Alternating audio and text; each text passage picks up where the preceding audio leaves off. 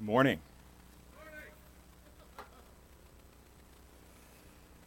We're going to look at Psalm 25 this morning as we continue to go through a few Psalms in the next month or so. And uh, I have no illusions that anybody even remembers, but I actually preached through this Psalm back at Christmas, so it was very recent. And uh, for whatever reason, God led me back to this Psalm again today, so I guess He wants us to think more about it and to soak it in and to learn something um, this psalm is written by David, and it is in the form of an acrostic poem. If you know what that is, it's basically every line starts with a, another letter of the Hebrew alphabet, and it goes through the alphabet. Um, this is it's an imperfect acrostic poem because it skips a couple letters, and one letter it repeats twice. But generally, it's, it's an acrostic poem. And, and in addition to being a poetic device, it's also um, a didactic device. It's a, it's a way to teach, right? Um, and so God wants us to learn something from this psalm. What does He want us to learn? Listen to God's word from Psalm 25 as I read. To you, O Lord, I lift up my soul. O my God, in you I trust. Let me not be put to shame. Let not my enemies exult over me. Indeed, none who wait for you shall be put to shame. They shall be ashamed who are wantonly treacherous. Make me to know your ways, O Lord.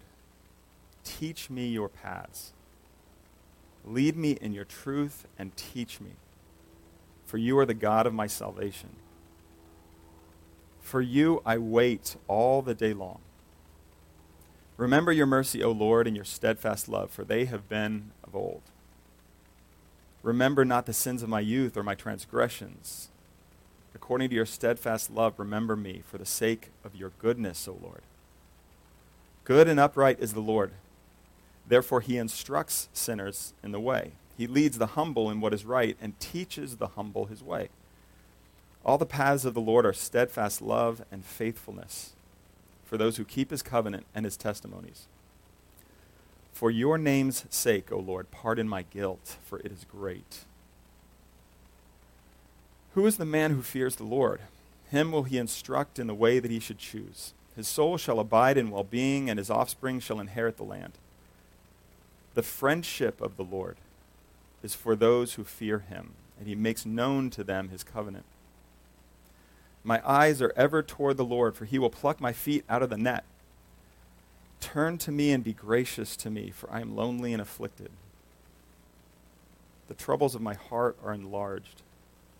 Bring me out of my distresses. Consider my affliction and my trouble and forgive all my sins. Consider how many are my foes and with what violent hatred they hate me. O guard my soul and deliver me. Let me not be put to shame, for I take refuge in you. May integrity and uprightness preserve me, for I wait for you. Redeem Israel, O God, out of all his troubles. Let's pray. Father, we pray that uh, as we think about these words, that you would take your truth and that you would pour it into our hearts and that we would absorb it and that it would have an impact on how we think, on how we feel, on how we look at life. Father, we pray that your Spirit would be working mightily right now to speak to us and to change us. More than anything else, to show us Jesus. And we pray this all in Jesus' name. Amen. So I saw an advertisement for a bath mat a few days ago, or in the last few days. And um, it's taking all of my willpower not to buy this thing. It is, it is magical. And I say that to you because I, I we, we give three little boys baths on a regular basis in our house. And, and it seems like after every night of bath time, the entire bathroom is underwater. I mean, no matter how much we try to encourage them to try to dry themselves off a little, you know, as much as they can before they get out of the bathtub, the bath mat we have is soaked. There was water all around the bath mat, on the floor in the bathroom. There was water out in the hallway. There's water in their bedroom. There's even water going down the stairs. I don't know how that's possible. There's water everywhere. But I saw this commercial for this bath mat, and it's, you know, like really thick shag bath mat. And they take a pitcher of water, maybe you've seen this, and they pour it onto the bath mat, and the water just disappears. The bath mat just like, just sucks it all up, completely absorbs it, and retains all of it. There's no more water. And then after that, they take another pitcher and pour it into the bath mat, and it disappears as well. It's amazing. Seriously, it's like a magic trick. I'm like, I have to get one of these things. I have to get one of these things. So stay tuned. I'll let you know next week. But can you picture that? Can you picture that, you know, that thick shag bath mat just sucking in all of the all of the water that's poured onto it? If you can picture that, then you can get a sense of the attitude I think that Paul, that David wrote Psalm 25 with. Okay? Over and over again, David is asking God to pour into him, to teach him, to make him to make God known to him, right? Look at verse 6. I'm sorry, look at verses 4 and 5. It says, Make me to know your ways, O Lord. Teach me your paths. Lead me in your truth and teach me. Verses 8 and 9. Good and upright is the Lord. Therefore, he instructs sinners in the way. His mind is preoccupied with instruction, with, with teaching.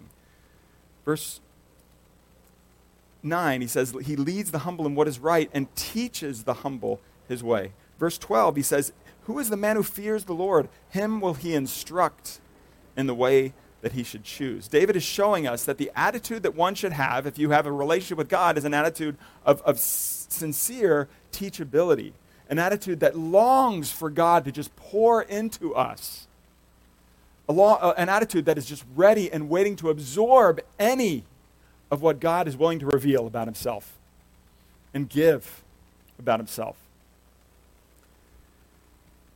It's a picture of that miracle bath mat, you know, that just sucks in every bit of moisture it possibly can. And if you're picturing that bath mat, it, it, I'm, I'm not talking about a mind that is ready to just be filled with as much knowledge as it can. I'm talking about a heart that wants to soak in as much truth about who God is, that wants to absorb it and let it become part of us, changing us, strengthening us. See, the thing is, I think for a lot of us, um, whether you've gone to church many years or not, there are things that we, that we think we know about God. There's facts that we know about God, but we haven't really let it seep into the depths of who we are. We haven't really absorbed it, we haven't really soaked it in as much as we could. And what I want to do this morning is just look at three of those things, three of those facts about God, and, and hopefully help us to soak it in, to see how Psalm 25 encourages us to soak those things in, okay? So, one of those things is God's forgiveness, okay? Most of us know, would say that God is forgiving. He's a forgiving God. But what does this psalm encourage us to soak in about God's forgiveness? Look at verse 6. He says, Remember your mercy, O Lord, and your steadfast love, for they have been from of old. God's mercy, His grace, His forgiveness, it's not something that He has just learned to do in recent times. It's something that is part of who He has always been. They are from of old. God didn't make everything and then everyone, you know, and then and people sinned and then suddenly he had to pivot and start learning how to forgive. Forgiveness is of old, of who God is, of his nature. If you continue reading on in verse verse 7, he says, "Remember not the sins of my youth or my transgressions according to your steadfast love, remember me for the sake of your goodness, O Lord." He says, David, David begs God to forgive him, to remember not his transgressions, for the sake of his goodness, for the sake of, of, of his character, of who he is. Again, he talks about in verse 11, For your name's sake, O Lord, pardon my guilt. The case that David makes to God about you know, why he should pardon his guilt is because it's, it's, it's for God's name's sake. It's, it's, it's because that's who God is at the core of his being. God loves to forgive. He delights in showing mercy and grace and pardoning sin. He doesn't get tired of forgiving. He doesn't have to force himself to forgive. His forgiveness is of old. He, forgive, he forgives because that is part of who he is. It's at the core of, of his name, of what represents all of who he is. Grace and mercy and forgiveness, that's at the core of who God is. And this is hard for me to understand because I often have this picture of God as constantly being a little frustrated with me. After I continue to deal with the same issues over and over again, no matter how much I try to change myself, I think of God being like, okay, but this is the last time. I'll forgive you, but just try to, you know, do better.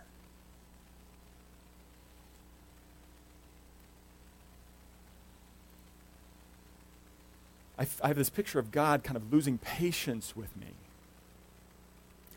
And yet, I think these verses point us to the fact that, that mercy, grace, forgiveness is at the heart of who God is. That, that's part of what makes him God. He loves to forgive, he delights in forgiving. And I'm not saying that our sin isn't serious, okay? I'm not saying that our sin doesn't grieve him, that it doesn't offend him. Certainly it does. But even in the face of our sin and the grievousness of it, God loves to forgive. That's part of who He is. Something else we're encouraged to soak up about the forgiveness of God is how big His forgiveness is, how sufficient it is. Verse 11, he's, David says, Pardon my sin, for it is great.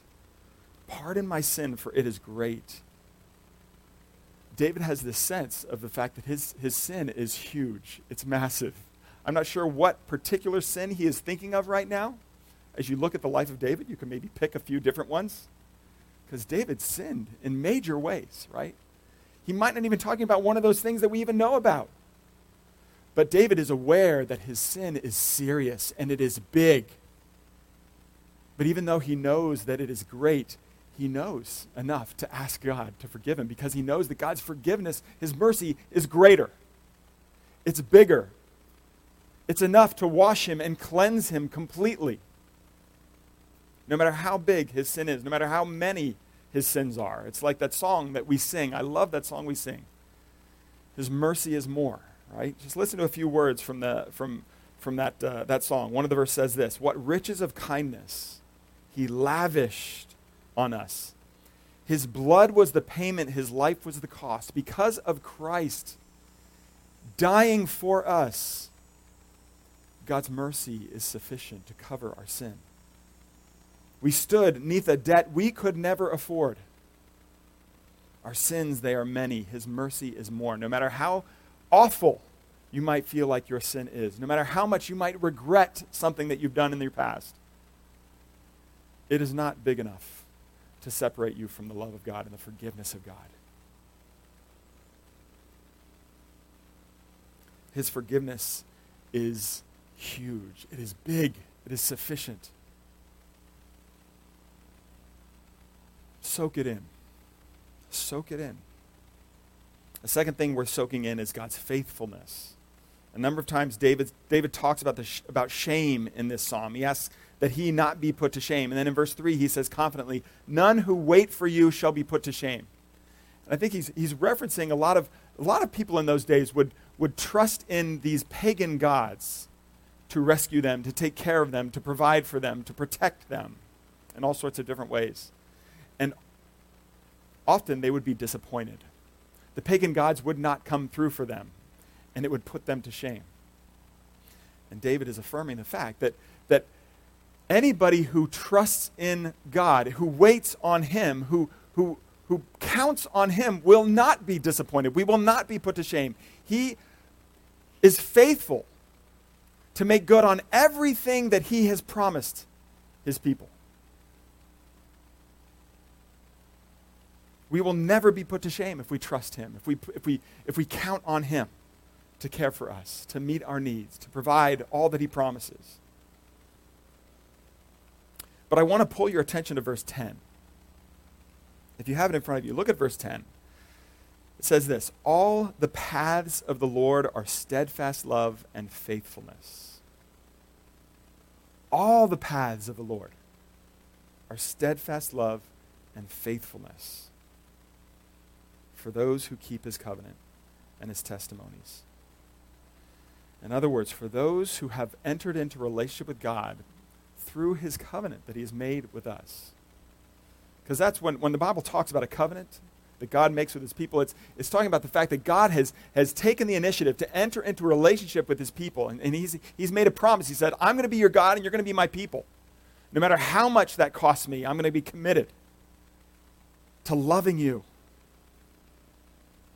For those who know that covenant, for those who have received that promise from God, he makes this promise All the paths of the Lord are steadfast love and faithfulness. No matter what path you walk down in life, no matter what choice you make, God is going to faithfully meet you. God is going to faithfully walk with you on that path, even if it's the wrong choice at times. God is going to meet you. One of our, our kids' favorite books to read these days is a book, uh, is one of those choose your own ending books. Back when I was a kid, I used to love choosing your own, your own ending books. They'd be like these fantasy books, and uh, you know, you never really knew what the right or wrong decision was, but it could end up, you know, you could end up in jail or dead or something like that if you made the wrong choice. But but this book is more kind of a, a teaching tool to help kids make good choices. You know, so it, it follows along this little kid named Danny, and it talks about how he has the power to choose, to make good choices.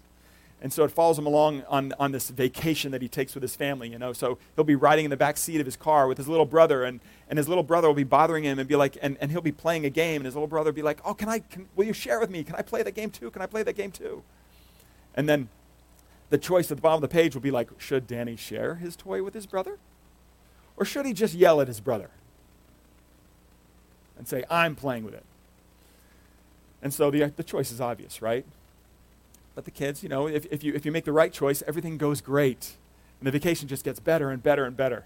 If you make the wrong choice, then there's all sorts of horrible consequences, you know, and the vacation is ruined eventually. But this is the thing no matter what choice we make in life, some of us, we, we, we make good choices, some of us, we make bad choices. There's all sorts of different paths we, have to, we walk down in life. And, and this is promising us that no matter what path we find ourselves on, whether it's due to our poor decisions or, or due to other things being flung upon us, God's faithfulness will meet us. All the paths of the Lord are steadfast love and faithfulness. He will meet you to love you, to comfort you, to protect you, to work in you. He will meet you. All the paths of the Lord are steadfast love and faithfulness. And if we will soak this in, then it will develop an attitude that, that is reflected in verse 15, where he says, My eyes are ever toward the Lord. My eyes are ever toward the Lord. Every moment in life, we will always be looking for, for what God is doing, for how God is providing, for how God wants to meet me in that situation and love me. My eyes are ever toward the Lord. If I'm convinced that He is absolutely faithful, that no matter what is going on in my life, and, and, and this isn't to say that when I say that every path of the Lord is, is steadfast love and faithfulness, that doesn't mean that every path is perfect, right? It doesn't mean that every path is painless. It means that, every, that, that no matter what path we find ourselves on, God is going to be there. And so we will learn to look for Him, to look to Him trust in Him. Always watching for how He's faithfully working, or how He will faithfully, faithfully provide, or faithfully protect, or faithfully rescue, or faithfully comfort. We, and, we, and, and it'll develop in us a life of, that is filled with prayer, exhibited in verse 16 to 20. So that's what David, where David ends up, right? He's just praying over and over again Turn to me and be gracious to me. Bring me out of my distresses. Consider my affliction and my trouble. Forgive all my sins. Consider how, my, how many are my foes. Guard my soul and deliver me. David is praying fervently. When we know that all the paths of the Lord are steadfast love and faithfulness, we will be constantly asking Him, praying to Him to deliver us, to protect us, to help us, to comfort us. Soak it in soak it in. The faithfulness of God and the forgiveness of God. Lastly, the psalm reminds us to soak in the fact of something really simple it's just God's friendship. To soak in God's friendship. Look at verse 14 and soak it in. It says this The friendship of the Lord is for those who fear him. The friendship of the Lord is for those who fear him, and he makes known to them his covenant. The friendship of the Lord is for those who fear him. The friendship of the one who is eternal, the one who stands above all other things, the one who's created all things, the one who sustains all things, the one for whom we've all been made. The friendship of the Lord is for those who fear him. What does it mean to fear him? Well, first of all, I don't think it's talking about, you know, when the Bible talks about fearing the Lord, it's not talking about like walking on eggshells around him. It's not talking about like living in constant like fear of what God's going to do to me. It's talking about having a, a deep reverence, respect for God, but, but more than that, it's talking about a longing to, to, because God is ultimate, to have Him be the one that is shaping my life and speaking into my life. It's, it's the attitude that David is writing this psalm with, an, an attitude that says, God, I want to soak in as much of you that I can. That is what it means to, be, to, be, to, to fear the Lord. And he says, if, if you are, are, are taking that posture towards God, then the friendship of the Lord is there for you. And this is incredible news. What does it mean to be a friend of God? What does it mean to be a friend? What is friendship? What does it mean to be someone's friend? A friend is a person who is there for you, right? A friend is a person who cares about you. A friend is a person who cares about what you care about. A friend is a person who rejoices with you when you, you rejoice, who weeps with you when you weep. A friend is a person who accepts you, who knows you, and loves you, even when what they know about you isn't all that great. Don't miss this. This is actually a theme throughout the Bible that God over and over again is offering us his friendship. We have this promise here the friendship of the Lord is for those who fear him. But then, as you look into the New Testament, as, as Jesus comes to reveal God perfectly to us, God made man, Jesus Christ. What did he say to those who were closest to him, those who followed him, those who trusted him? His disciples, what did he call them? He says, I call you my friends, didn't he? I call you my friends. And he poured out his heart to them. What was Jesus accused of as much as anything else by the people who were trying to slander him? Ah, oh, he's a friend of sinners and tax collectors. That line used to slander Jesus is actually the, the most amazing news possible, isn't it? That Jesus is a friend of sinners. He's a friend of sinners. There's this book that came out last year. It's called Gentle and Lowly. It's written by a guy named Dane Ortlund. And uh, it's, it's a book that is, is intended to help you soak in the person of Jesus and his love and, and his heart, really. And incredibly, the, the, the publisher believes that this book has been so helpful for pe- so many people. They have been giving it out for free to, to churches. And that's why, if you notice, we have a stack of them by the info table. I want to encourage you um, one per household. Please take it, it's free. I encourage you to read it. But there's a chapter in here that talks about the friendship of Jesus. What does it mean that Jesus is a friend of sinners? And I just want to read a couple, a few paragraphs from it. I think this is so good. What does it mean that Christ is a friend of sinners? At the very least, it means that he enjoys spending time with them. Do you believe that? That God enjoys spending time with you? You believe that? You soak that in? It also means they feel welcome and comfortable around him. Notice the passing line that starts off a series of parables in Luke. Now, the tax collectors and sinners were all drawing near to hear him. The very two groups of people whom Jesus is accused of befriending in Matthew 11 are those who can't stay away from him in Luke 15. They're at ease around him, they sense something different about him.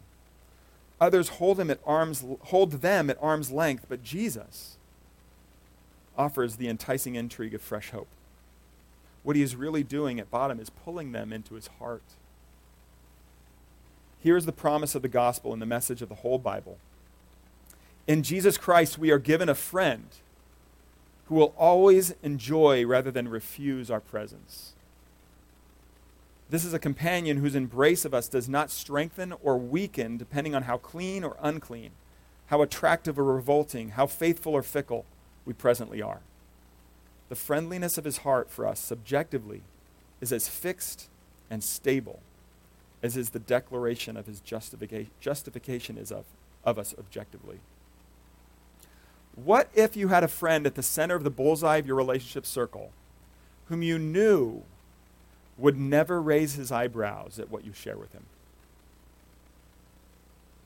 Whom you knew would, ne- uh, or uh, at what you share with him, even the worst parts of you. All our human friendships have a limit to what they can withstand. But what if there was a friend with no limit, no ceiling on what he would put up with and still want to be with you? Let me just read one more paragraph here. It says, Consider the depiction of the risen Christ in Revelation 3 there he says to a group of Christians who are wretched, pitiable, poor, blind, and naked.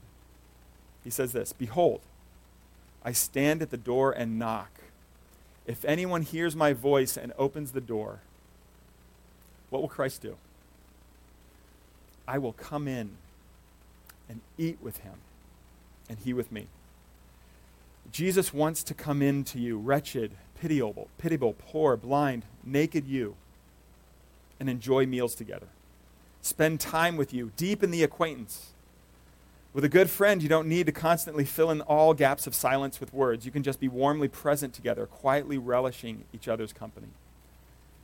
Now, we should not overly domesticate Jesus here. He's not just any friend. A few chapters earlier in Revelation, we see a depiction of Christ so overwhelming to John that he falls down immobilized. But neither should we dilute the humanness, the sheer relational desire clearly present in these words from the mouth of the risen Christ himself. He isn't waiting for you to trigger his heart. He is already standing at the door, knocking, wanting to come into you. What's our job? Our job is to receive him and to feast with him. That is our job. Our job is to soak in his presence and his love and his forgiveness and his faithfulness. I, I just want to end by reminding us that in order to be taught, in order to soak in these amazing things about who God is, who Jesus is, what he offers us, we have to slow down. The idea of waiting is mentioned multiple times here. When you wait, you're, you're forced to slow down and even stop. You cannot soak in something while you are on the move, while you are running. Listen to the very first line of this psalm. What does it say?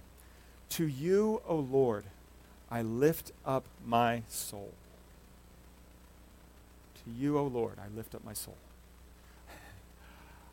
It's hard for me to take my soul and lift my soul up to God, for Him to just soak into me while I'm running from thing to thing. I need to slow down.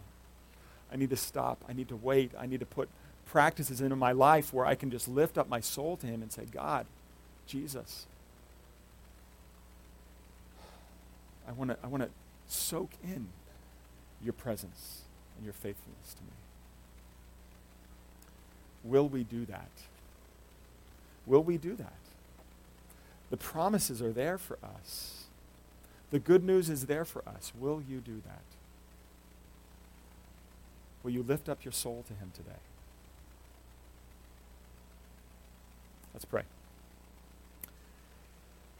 Father, we do pray that you would help us today to see the incredible promises we have here of your mercy that is so sufficient, so big, of your faithfulness, of your friendship. Father, help us to, to see how awesome is your love. And as we recognize that, to, to stop and to lift up our soul that you might, that, that, that your love would soak into the depths of our hearts. And we pray this all in Jesus' name. Amen. If you are able, please stand once again as we respond to singing about our God and His great and awesome love.